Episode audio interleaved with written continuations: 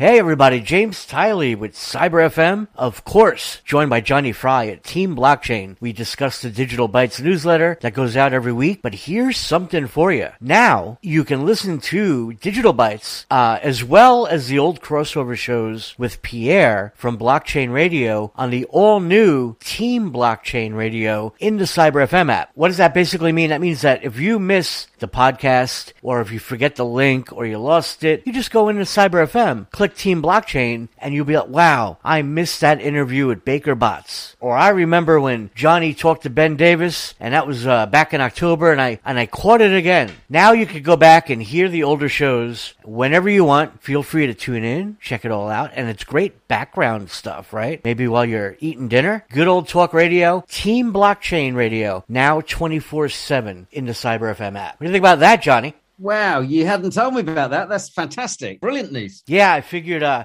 I could took your same logo, the whole nine, threw it up Yeah. in there, and uh, you got been some clever, you got some bit. clever techies down there in North Florida, you know. Some clever guys at Cyber.fm. Yeah, we don't know what we're doing. okay, well, well, welcome everyone to this week's uh, Digital Byte Show. Um, this is based on the uh, weekly analysis that we send out every Wednesday. So this is the first of December, and as James and I were just saying before we came on air, my goodness, where did that year go? Um, just incredible. It's uh, you know almost coming to the end of the calendar year, um, and uh, I think we've got another three or four shows to go. And uh, yeah, it's been been a year been a year of change and upheaval, but lots going on in this space certainly. Hey, I wonder if we're going to call it season two. Season New season two. Yeah, great. Well, one of the things that we did touch on, and I'll only briefly touch on this um, as we're on air, and and that's um, a little bit just sort of centric to the UK. Um, and we've seen in the last um, couple of weeks the UK Law Commission coming out and saying that.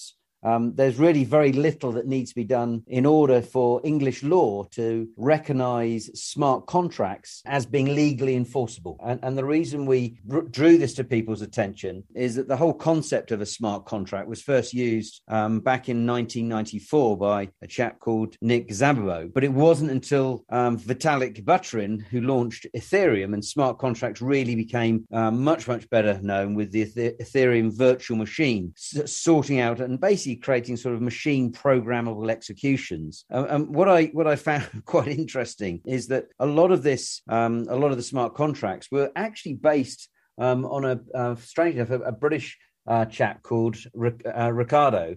And he had these things called the Ricardian contracts, which were first proposed back in 1996 um, by a chap called Ian Grigg and Gary How- Howland. And what they were talking about was the ability to effectively have a bridge between sort of paper contracts and digital code, but it was in a single document. And they listed out, and we put it into this week's Digital Bytes, the, the parameters that, it would meant um, or they that would sorry that it met. And so it's it's important though from a UK perspective, not not being jingoistic and the UK is anything special, but one thing that the well, there's two things we're quite good at in the UK. We seem to invent games then lose them.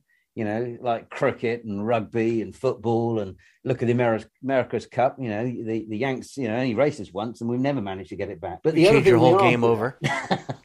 but James, the other thing we are well recognised for is is our judicial and legal system, and a number of other countries are likely to sort of mimic and copy. And if, if we're sort of enshrined that smart contracts are legally enforceable, um, I think we're going to see many other jurisdictions over the next few months do the same, and and that's really important in the blockchain and digital asset space because it means that institutions now can start relying on these smart contracts. And I know um, after the break we've got um, the CEO of CoinFirm and um, is actually going to be talking about how um, the whole landscape of monitoring money and making of payments, and they've got, a, I think he said one peta of, of data, a huge amount of data, which they're constantly looking and analyzing so that they can track and trace where the monies have come from and make sure that the payments are being made um, are coming from the right sources. Because the whole problem and challenge around um, money laundering and know your client has resulted in hundreds of millions of um, fines, which ultimately are coming out of either, you know, the shareholders' back pocket because the profits are less for some of these banks and institutions, or customers are paying more in charges because they have to levy extra charges when they check to make sure that you know the money you you want to deposit or you pay for a you know for stocks and shares or bonds or a house or a car or something. They've got to make sure that the money is you know is actually legitimate. So if we can use things like smart contracts and automate a lot of this, we're going to have quicker, safer systems and procedures uh, and at a lower cost. And that's, you know, someone that ran a mutual fund company for a number of years here in the UK, that was almost like the holy grail. How do you get your systems and procedures and risks stronger and faster without spending more money? And I think for the first time, we're now beginning to see that happening using things like blockchain technology, artificial intelligence, machine learning, and smart contracts sort of running over the top of that, James. Yeah, that need for um, immediate satisfaction is what, at least on the user end, is really what's going to be a driving factor, with, I believe, with smart contracts and technology like that. Because anybody who's purchased insurance for example, I know here in the US, we have a 30 day binder, which is like an IOU or a promise that you'll get insurance in the next 30 days. This technology, real simply, blockchain and a smart contract would activate that insurance in, in what, what would you call it? One confirmation? Yep, in nanoseconds. So, so it, it removes the liability. Well, who are you really on risk in those 30 days? Who's liable for it? If it turns out you said something that was wrong or misleading, can the insurance company then wiggle away out of it and say, oh, no, no, no, we're not actually on risk because we didn't have the ability to confirm. You can see how that can spiral and spiral easily. But if it's in real time, as you say, well, that's got to be better for society as a whole to sort of remove those uncertainties. Yeah, everybody wants everything right now anyway. Yeah. Uh, well, it's interesting you should mention that, though, James, because um, one of the other articles we look at is how blockchain technology is being used in the property sector. We haven't had a chance to check it out in the US, but certainly here in the UK, it, it can take anywhere between four and six weeks to transfer the ownership when you buy and sell a property here in the UK. So you've got Sounds this sort right. of hiatus, this sort of weird sort of time. I've sold my house to you, but actually you can't say it's your house potentially for up to six weeks. And that's because of all the sort of fairly archaic analog paper-based systems that, you know, we rely on. And if you look at all the different parties, you know, actually to transfer part of a lease could take up to up to nine months because you've got you know you've got your realtors or in the uk we call them estate agents you've got the lender the borrowers surveyors who, you know who's insuring it obviously you know the banks. And it's there's a lot of parties involved and and very often they're all doing very very similar checks. You know who is the buyer? Who is the seller? What is their credit status? Are they who they say they are? And a lot of this information is being rep but if you had one one ledger one database where you could go in and say yes we've already checked that the buyer is who who she says she is and we've already checked the you know the seller is who he says he is and yes the property is on you know number one the high streets in you know toronto or you know london or wherever it may well be. So there's some base data which could be automated to say yep all of that is is is as read. Now there's some more sensitive or some more tricky information that we need to make sure that we get access to. So we, we've we've identified sort of three potential ways that blockchain technology can help in the property sector. Um, you know by digitizing the the ownership interest um, so effectively, you end up creating, and we, we we we talked about this before. Like with, you could almost see a situation whereby property has its own non fungible token. So the property um, actually has, a, if you like, a, a, digital certificate, a passport, where it says, okay, the house was built on this date. These were the constructors. These were the actual architects. These were the this was the carbon footprint of the materials used. Um, this was when it was, if you like, maintained and when it was reclad or redecorated you know, when the plumbing and when the, you know, you can just go on and on, the electrical certificate, the gas certificate, and, and you've got all that information in one place. So when you then go to sell the property, um, it would be very easy to say, well, you know, we want a checklist of things which ought to be in place. Has does that digital certificate has it been updated? Well, no, three of them haven't. Right, get those sorted out rather than ploughing through. You know, I bought I bought a house about six years ago here in the UK, and I would I, reckon there must have been a stack of paperwork which was you know about six inches high, which you're meant to read through and verify and check, and you know, it's just a nightmare. Whereas the previous house that I bought 20 years ago, it was about one inch high of paperwork. So in this quest to become more compliant and less risky, we're just creating huge amounts of documentation, which at the end of the day, most people they're never going to read it It's like these terms and conditions when you click on a site and you and there's pages and pages. I agree to this, this, this, this, and this. You know, whenever someone like Apple updates their phone, um, you know, software, and you have to read all this stuff, and you know, I agree, and it's pages and pages.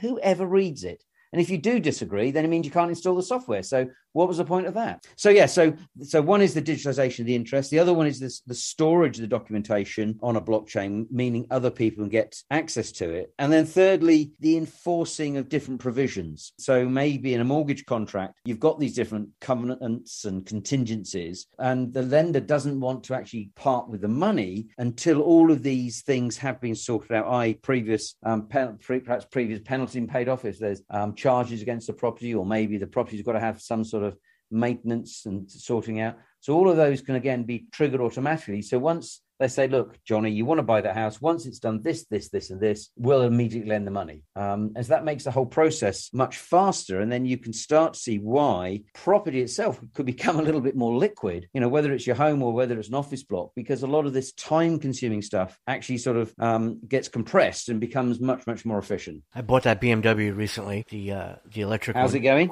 And it's going well. Uh, not going to gas stations is a whole new thing to me. You remember to charge it. it up at night? I've charged it maybe on a hard week twice a week. Really? Yeah, it's. I thought it would be a lot more than that, but maybe I don't go out enough. I don't know.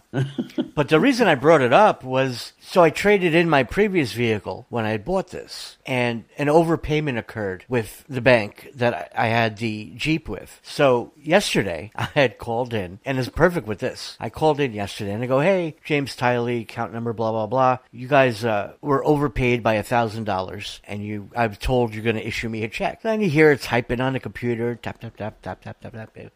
You know, you verify everything. The phone call itself is is an eternity. And then she comes back and she goes, "Oh yeah, we see it. Uh, you have a ten forty and sixteen cents due to you." I was like, "Okay, great. You know, put that puppy in the mailbox, right?" she goes, "Yes, it'll be automatically written out to you, and it'll be a certified check, and it should arrive within four to six weeks." Bloody hell! Four to six weeks.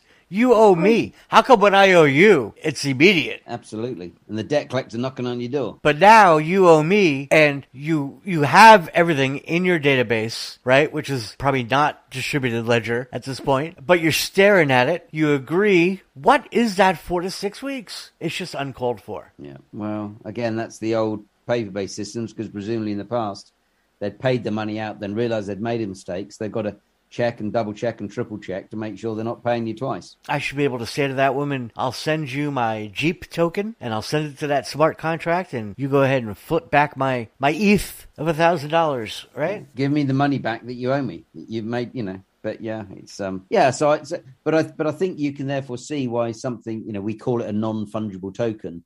But if you I don't know if you remember, but you go back, it wasn't that long ago. People were talking about having a digital twin so you had your sort of physical, real um, contract, which could represent ownership of a house or it could represent an equity or bond. And then you have the digital, if you like, twin that sits in, in, a, in a system or a, even a metaverse whereby you can move that digital twin around, um, you know, much cheaper, much faster, much more efficiently, much safer.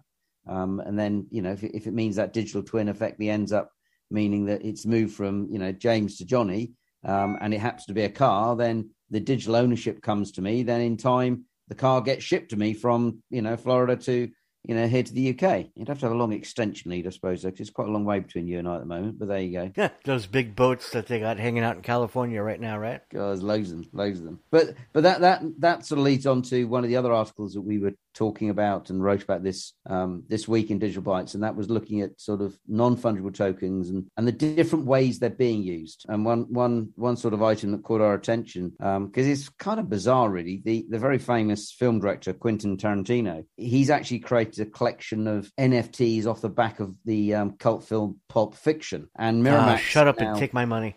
and, and, Miramax are, are suing Tarantino or, or taking him to court at least to say, well, you know, you had republishing rights for Pulp Fiction, but they didn't include NFTs because we hadn't thought about it at the time. So they weren't mentioned, therefore you're not allowed to do it. But the NFTs that Tarantino is selling, he's actually selling sort of clips of unseen footage, I suppose, from the cutting room. It didn't go into the film, but it, it was actually filmed as part of the film at some stage. So Miramax don't know what they're they haven't seen what they are suing for because it's only can be seen by the owner of the NFT. So they, are kind of suing for something that's a bit invisible at this stage. So just goes to show how crazy you know that it, it can get. But you know that's that's a good example because Hollywood's all over NFTs, you know, like a rash at the moment. In the same way we're seeing.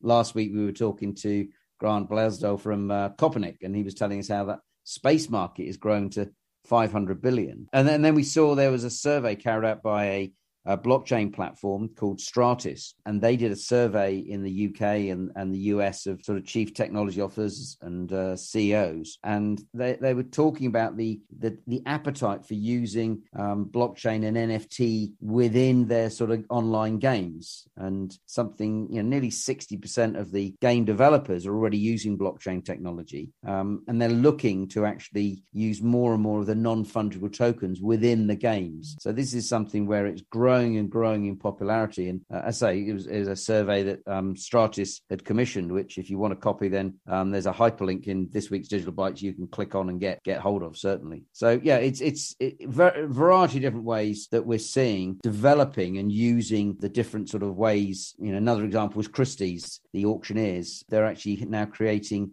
a curated collection with the NFT platform OpenSea. So that means that the collectors can use the OpenSea platform for sort of various different NFTs that the Christies have looked at and given some sort of endorsement or certainly said, yeah, this is what they are and this is what they represent. Certainly, they're not necessarily recommending them, but it's you know a crusty old auction house that's a couple of hundred years, maybe three hundred years old, getting involved in this relatively new space is just shows you how quickly this sector has been adopted by many, many different companies. Yeah, they definitely jumped in. I thought they did in uh, Sotheby's as well, right? The minute, but if that's your wheelhouse, art and artistic endeavors, and even Quentin Tarantino with the movie clips, you're probably constantly looking for what the very next big thing is anyway. I find it interesting that they would have an issue with Quentin Tarantino going back to that because if you go on YouTube or something similar, you're always researching and looking at director cuts deleted scenes, almost like a hobby. Yeah. So the idea that he would make money from it is that yeah, there's money now involved. You know, Tarantino has actually sold these NFTs presumably and made a lot of money. And Miramax saying, "Well, hang on, that was our. We should get that money." It's it's normally always about cash, isn't it, James? Sounds like it's a requirement for copyright. well, it's good. So, James, after the break, as I say, we've got Mirosek coming up from uh, CoinFirm, based in he well, he's based in Toronto, but the business itself is is actually headquartered here in London in the UK. But they've got their their team of sort of blockchain analytics specialists, and they're helping financial services companies be able to track and trace monies as they're being moved around. And it, it really really interesting to hear how they're developing and using the technology to make you know basically make payments much much faster and much, much safer for for all of us, which which has to be good news. But that, that's coming up after the break. Yeah, Toronto guys must be freezing up there. okay, so we'll be back after the break. Obviously, if anyone wants to get a copy, all the backdated um, interviews now we've been doing um, are on cyber.fm, as James said earlier on. And if anyone wants to get a hard copy of Digital Bytes, it comes out every Wednesday morning UK time. Just contact James at uh, cyber.fm or myself, Johnny Fry. That's J O N N Y F R Y just look me up on LinkedIn, and um, we'll we'll get a copy on the email to you, and you can have a hard copy with all the different hyperlinks of Digital Bytes, which comes out as I say on a weekly basis. Yeah, we'll have to make that easier going forward too. Now that now that you're a bona fide channel, right, twenty four seven streaming, right? We're gonna have to uh, put that feeler out there for people just to sign up right away and get the uh, the article. That way, they can follow along with us. They know what we're talking about. That's true. That's good. Good idea. Okay. All right, James. We'll we'll sign off now, and we'll be back after the break um, to talk to CoinFirm. All righty. Sounds like a plan. Hey, Johnny, we're back. It's me and you. I'm James Tiley, and you are bringing on a special guest from CoinFirm from the newsletter this week. Correct. Correct. We've got th- this week. Um, delighted to be uh, um, joined by um, Mirsa, as in Mira Chacha. You just you, you told me earlier on. Is, is that correct, Mircha? Yes, that's exactly it, but only the first part of the dance name. Yeah. the first part of the dance, absolutely. And really, really pleased. One of your colleagues wrote an article in this week's Digital Bytes looking at the five step framework, which he called Addressing Gaps and Inconsistencies of digital currency and the compliance laws. And um, before we get into the article, though, I, one of the things I love having all these different guests that we have on board is that they're literally from all over the world. And here I am just south of London. James is sitting there just north of Florida. Is that right, James? I always get confused where you are. Yeah, I'm right on that borderline. The only fancy that we have is uh, fancy like Applebee's. You guys sound real classy. and Mercer, you, um, Machaka, you're you're in Toronto, I think. Is that right? Yes, yes, I'm in Toronto. I am, uh, and you can see by by my name, I am I'm Romanian. I moved to Canada 30 years ago, and I've been in software development uh, my whole life. I I don't know, almost 40 years now, and uh, I've uh, done many things. Moved from uh, being a software developer software developer to being a software development manager and an executive. I've started companies. I've invested in companies. I, I ran corporate VC for a while that made early investments in fintech startups. CoinFirm is my fifth startup. I was uh, asked by uh, the investors to come and help the company grow. And I'm happy to see us uh, becoming larger and larger, getting more and more customers, and in a sense, riding the wave of uh, crypto adoption worldwide and riding the wave of the realization that there is a need enforcing regulations for creating and enforcing regulations in the crypto world. And uh, that is a, a condition of uh, future growth, uh, right. keeping the bad guys out and uh, have as much as possible only the clean activities in uh, the crypto world. Brilliant. Okay, so so CoinFirm themselves, they're they're, they're based is is headquarters in the UK, I think, isn't it? Yes, the company is headquartered in the UK. We have uh, we got strong presence in Poland. Yeah, we have uh, sales and marketing in the UK, and we have the technology team and the customer support team there in Poland. The company was uh, founded by Polish entrepreneurs, and many of them are still with us today in very senior roles and they have uh, both uh, the AML experience and the crypto blockchain experience that was necessary to create such a good product that now we have a lot of people using it worldwide. So while yes, we are a, UK company with a very strong presence in Poland, our customers are on all continents. Yeah, so so, so global company. And to be fair, the company itself, I mean, blimey, I, I first came across CoinFirm, it must have been four, maybe five years ago. So you've been around for a little while and seen some obviously some changes going through all that ICO madness and and now you know we've we've secure STOs and now we've got N- NFTs and you can throw in a handful of DeFi's just for sort of you know just for a bit of fun I suppose. All these funny acronyms but the the challenge remains and the concern I suppose for the regulators is always you know how how can we be certain that the people engage in digital assets that they are who they who they say they are, and they're, and they're not some sort of nefarious actor. So regulations are needed, and regulators they need to step up. I think we see that happening around the world, and it's coming from the fact that uh, it's not only the total market cap of all the cryptocurrencies in the world. I think it's now approaching three trillion, and uh, it may get to 10 trillion, 15 trillion in two, three, four years but it's also the number of people involved. Like one year ago, there were 50 million people world. Now it's 100 million.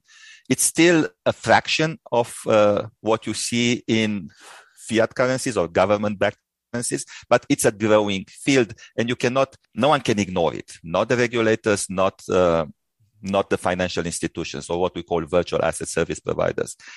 And regulation is needed as I've used this example before many years ago, before I was born, no, after I was born, uh, seat belts were like, oh, it's a, we don't need seat belts in cars. Uh, it's my freedom. I don't, seat belts are needed. And that's how we got less accidents and more people using cars.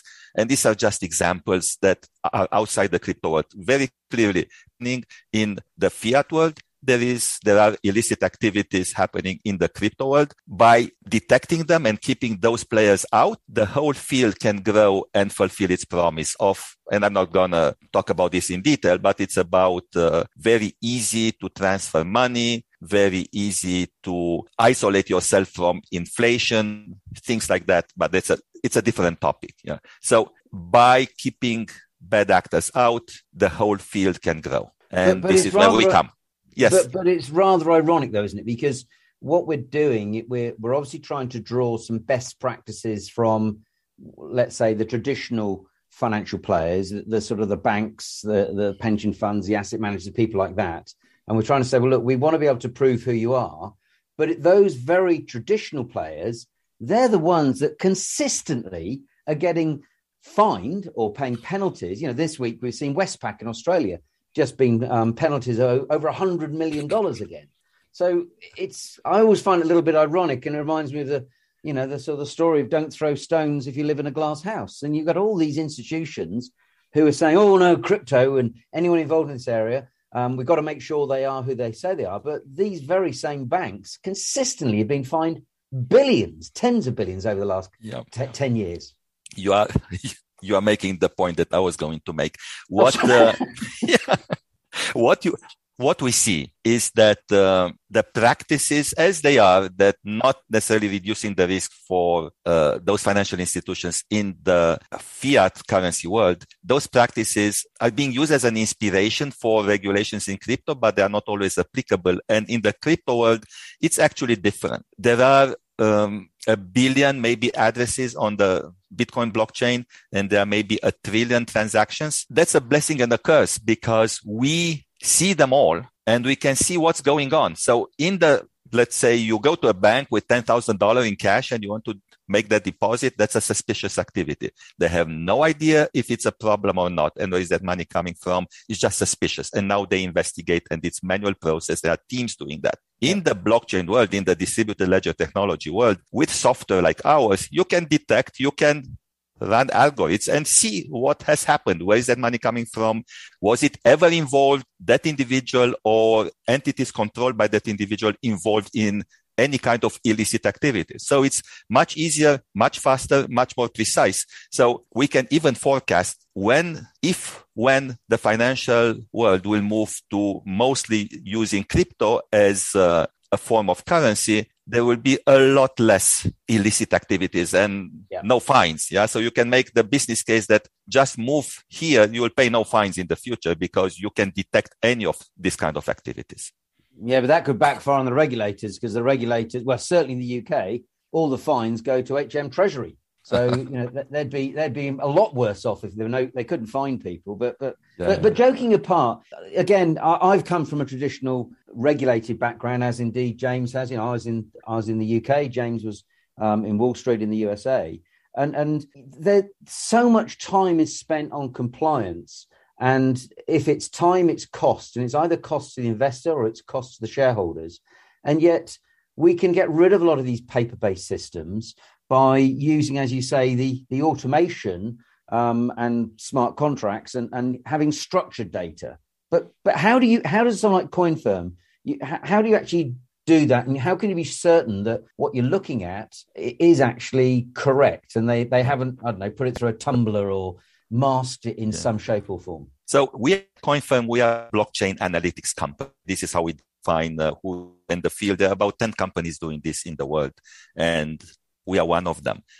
Uh, quite successful, I may say. So what we do is we collect data from all the, or not all, but many blockchains, the Bitcoin mm-hmm. blockchains, the Ethereum blockchain, yeah. Cardano, and others. We collect mm-hmm. all the data into our own data warehouse. We have there a petabyte of data. Yeah, so that's a thousand terabytes. And we also collect data from all that's happening off chain. So not on chain, off chain, in the dark web, uh, on the internet in general. We correlate all that and we run over 300 algorithms that will, that will provide enough proof if there is an illicit activity that has been involved in that money or with that counterparty along the way that the vast the virtual asset service providers that use our software can have a very good confidence level not to do business with that kind of party. Yeah. And it's evidence. Yeah. It's not a probability. It's not, uh, we estimate that there is an 83% chance of this being involved. No, we have actually proof that can be, can go to courts. So we've been in courts. We've been experts showing that this money has been involved in stolen Bitcoin. Yeah. It's at that level. So it's not probabilistic. It's not minority report. Yeah. It is, it is evidence, deterministic. One petabyte of data, over 300 algorithms that will constantly verify everything. and will tell our clients if they should do business with that okay, address so, or not. So you wander into a bank. Um, we, we won't name any names, but you wander into a bank in, you know, in Germany or London or you know New York, and and you show them your ability to analyze and assess data and we're talking in a matter of you know let's say minutes if not probably seconds you can do a lot of this analysis. And then you compare it to what your average foreign exchange handler your your bank your sort of you know what one of the wire agencies and they're relying on just their data uh, on perhaps paper records on people making phone calls. It, it, it must be a little bit embarrassing when you compare the digital capabilities with the analog paper capabilities that we, have come to rely on so much. It is, it is a game changer, and we think that it will slowly dawn on financial institutions that they will have huge profit margins and a lot less risk and a lot less cost if they move to cryptocurrencies as a medium of exchange. And with the kind of technology that we have, there is no need for large departments. There is no need for verifying manually. We were supposed to, one of our investors, um, when we had the latest round of investment, they, they sent us a million dollars. And the banks along the way, they stopped that wire because when they checked on our website, they started to do with crypto and they said, Oh, crypto. No, let's investigate. Took two weeks. Took two weeks and half a dozen people across three continents and three different banks to find out everything is fine. They sell software to crypto exchanges. They don't run a crypto scam. It yeah, took them, yeah. But, and that was a that was that was a million dollars. Yeah. Yeah. Yeah. Well, I, the reason I laugh is that um, we used to send digital bytes out on a very well known um, newsletter publication software. Um, and uh, that, that particular um, company, they, they banned us from using their software because um, we wrote an article about the Chinese digital currency. Mm-hmm. Which, as you know, it's not a cryptocurrency. It's not run on a blockchain. But because we mentioned the words digital currency, they said that we were um, recommending cryptocurrencies and we were trying to encourage investors. And and I couldn't get you know I, I went through to you know uh, uh, practically well I went through to the the marketing director of this very very well known company. And um, they just couldn't accept the fact that we weren't writing about cryptocurrencies. We were writing about you know the second biggest economy in the world and their new digital currency. So I do know exactly what you mean. There's there's a huge lack of understanding isn't there exactly. And I used the seatbelt example before. Let me give you another example. If you try to drive your car from home to work with your eyes closed, the yeah. risk is huge. You are not going to do it. So yeah. better, better walk. Yeah. Or, you know, open your eyes, use yeah. blockchain analytics software and open your eyes, see what's going on, understand if there is a risk. Don't so, assume so what are the objections then? When you, when you say this to some of your, your customers, I appreciate you're not at the front end all the time. You've got a, a, a sales team that are talking. What are the common objections that come back that you'd say, well, often this is a reason why they haven't done it or why they're reluctant to implement a sort of a, a blockchain based system? Yeah, it's a very interesting situation that we are in right now. And being a small company, I'm very much involved with frontline discussions. And we see clearly that it's not about, it's not about competition. All of us together, we have maybe touched less than 10% of the market of the, yeah. Of the vast that should use such a solution. It's the, what I call, uh, I'll do it myself competitor. And I'll do it myself with some blockchain explorers and a spreadsheet without realizing that we are talking uh, we have a petabyte, but without a hundred terabytes of data, you cannot do it. So there is no spreadsheet that can do that. And uh, it takes a while. We see now various prospects that we've talked with in the past couple of years. Now they are coming and said, yes, you are right. Uh, how much is it? Say, oh, it's really expensive. And when they see our price, they say, that's peanuts and some of them we close like in 24 hours. Yeah? I was so, saying expensive as a joke. Yeah, I think that. Yeah, no, no. Hopefully, yeah, no, came through. Yeah, yeah, uh, and that's interesting. So you're finding that people you were talking to two or three years ago are now coming back and saying, "Well, hang on, we do need to. You know, we want to open our eyes. How can you help?" So you're seeing more people, more companies at least, interested in what you're offering. Exactly. We've seen. We had one example. Someone was selling services. Doesn't matter what they are selling, but they are selling for uh, Bitcoin, Ethereum, and stablecoins. Mm-hmm. And uh, a, about one year later, they said, "Oh, we had 10,000 people that bought from us, and they've sent us uh, cryptocurrencies, 10,000 addresses. We have no idea who they are." When the auditor came and said, "Like, who are these people? Maybe the dictator of some African some country. place in Florida. yeah, bought this. Yeah, someone who also buys, you know, condos in Florida. And they said, "Oh, we have no idea. So if you don't want to be shut down by regulators." Use a software like a blockchain analytics they bought from us within a week. Luckily for them, none of those 10,000 had any risk. Good for them. But from now on, everything new that's coming, they, they run it through our system. Yeah. That was like, they are not a virtual asset service provider. They are not a bank. They are not an exchange. They sell services for crypto. Yeah. Yeah. I mean, yeah. that's a, that's the method, the method of payment. Yeah. And for us, it's a fringe case, but it shows that there is a need. If you want to know who do business with. Yeah.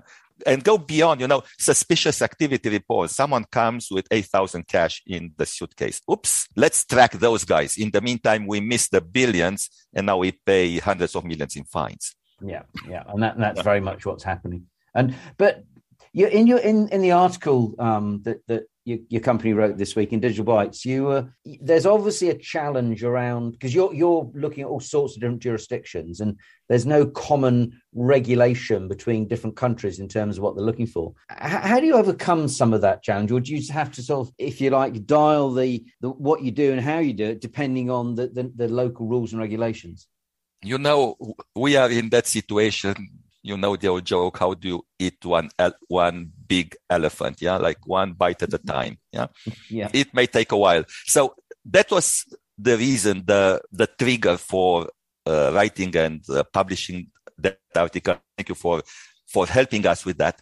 It is we talk with a dozen different regulators and being experts we are being asked to help them draft the legislation the regulation or the legislation. And that's how we noticed. Yeah. They all take slightly different angles. And because we have customers all over the world, we have to adapt our software solution to various regulations. So of course, the next step is after understanding that crypto is here to stay, and after 486 uh, attempts to ban it, yeah, like it's here to stay the next step, and this is what's happening right now, is regulation is being developed in many areas, in many countries. Yeah, we see this all over. What we are saying is there is a need for international uh, collaboration between regulators because it's the same Bitcoin in the US as it is in Nigeria, as it is in Thailand. It's the same Bitcoin. It's the yeah. same technology. It's the same cryptocurrency if you have different regulations, of course, you will have uh, uh, jurisdiction arbitrage and you see exchanges with teams in Ukraine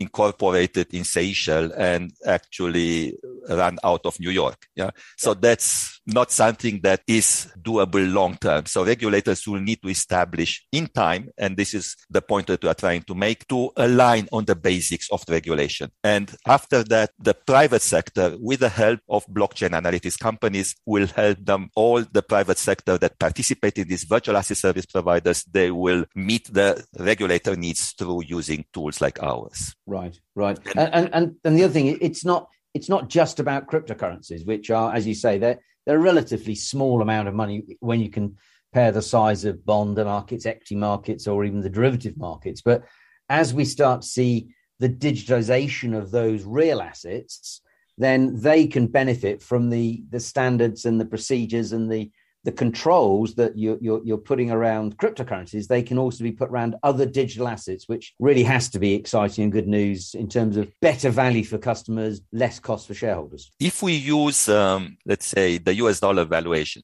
we are talking about the whole the whole crypto world, and that and that includes the stable coins, the main Bitcoin, Ethereum, and the six hundred thousand uh, tokens that have been invented, it's between two and three trillion. The overall financial market is, I've seen various estimates, 500 to 600 trillion. And that includes real estate and all the bonds and all the stocks and all the deposits and all the banks and all the gold and all that. So mm-hmm. we are mm-hmm. talking uh, 300 times more. Yep. The, the technology that is behind cryptocurrencies can be used to significantly improve both the transparency and the cost involved into running Uh, the rest of the world on the traditional rails. So these new rails will help the whole world grow. You see in the DeFi space how derivatives have taken, they have like a life of their own. There is clearly a need for this kind of activity. So it will move. Stocks today are worldwide. They are priced in government currency.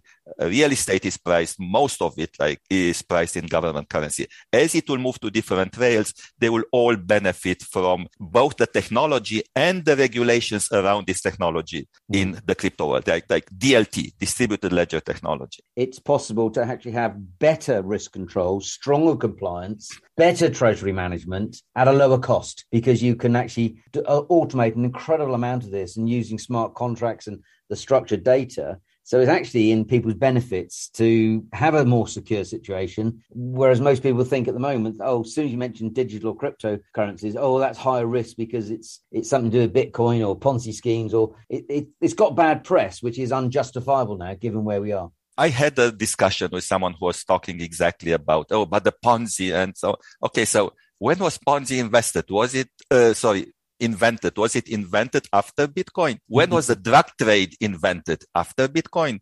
When was uh, stealing invented? After Bitcoin. So the fact that various uh, participants use crypto to run illicit activities, they have not been invo- invented by the existence of cryptocurrencies. The total, the estimates, and this from us and other other market participants, the total of all illicit activities in crypto is about 1%. You know yeah. what is the total percentage of various illicit activities in the fiat world, government currencies? 1%. So yeah. there is yeah. nothing special. Yeah. No, at, at, the same very point, true. it's much easier to catch them. Yeah. So there's, oh, but tumblers or mixers. We do have the technology to show exactly what's going on. And there's a, oh, it's anonymous. It's not anonymous. We have identified over 15,000 entities that participate in cryptocurrency activities, and we have uh, risk assessed all of them. So we have all this uh, very clearly documented and demonstrated. Anyone who's using such a technology can see who they are doing the business with. In, let's say, the traditional banking, you receive a hundred thousand dollar wire from Bank of America. That's good. Yeah. yeah. Now, Bank of America needs to verify who they received the hundred thousand dollar, but no one sees the whole path, all the hops we can see hundreds of hops. We can trace it all the way back to how this happened. And it may be a hundred bitcoins and only one came from illicit activity. We can show all of that. And uh, the VASP, the virtual asset service provider, they can make a decision based on their own rules if that's acceptable or not and run their own automated AML. Yeah, no, much, no, it's, it, it's great.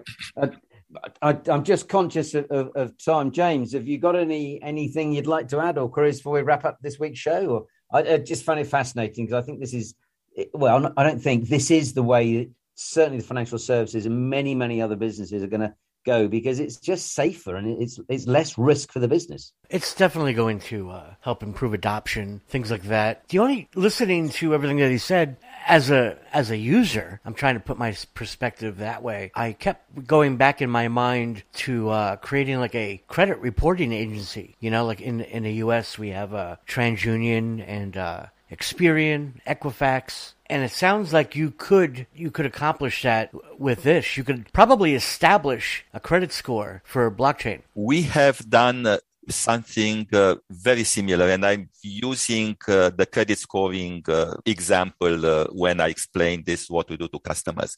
In, in the DeFi space, everything is run by a smart contract. We now have provided our technology as a smart contract. So before you run a transaction, before you accept money into a liquidity pool, or before you accept money into a staking pool, or whatever you want to do, you can ask our smart contract if that's a high risk or a low risk or a medium risk address. And we provide a number similar to a credit score. I mean, credit score, I don't know, one to 800. No one has one and no one has 800. Maybe, I don't know, Warren Buffett has 800 but we provide between 1 and 99. And in the smart contract, the receiving smart contract, they can decide under 60, it's fine. Over 60, I don't do business with that kind of counterpart. And right. we have on the blockchain, we are running this on both the Ethereum and uh, the RSK blockchain from IOV Labs. They are our partner.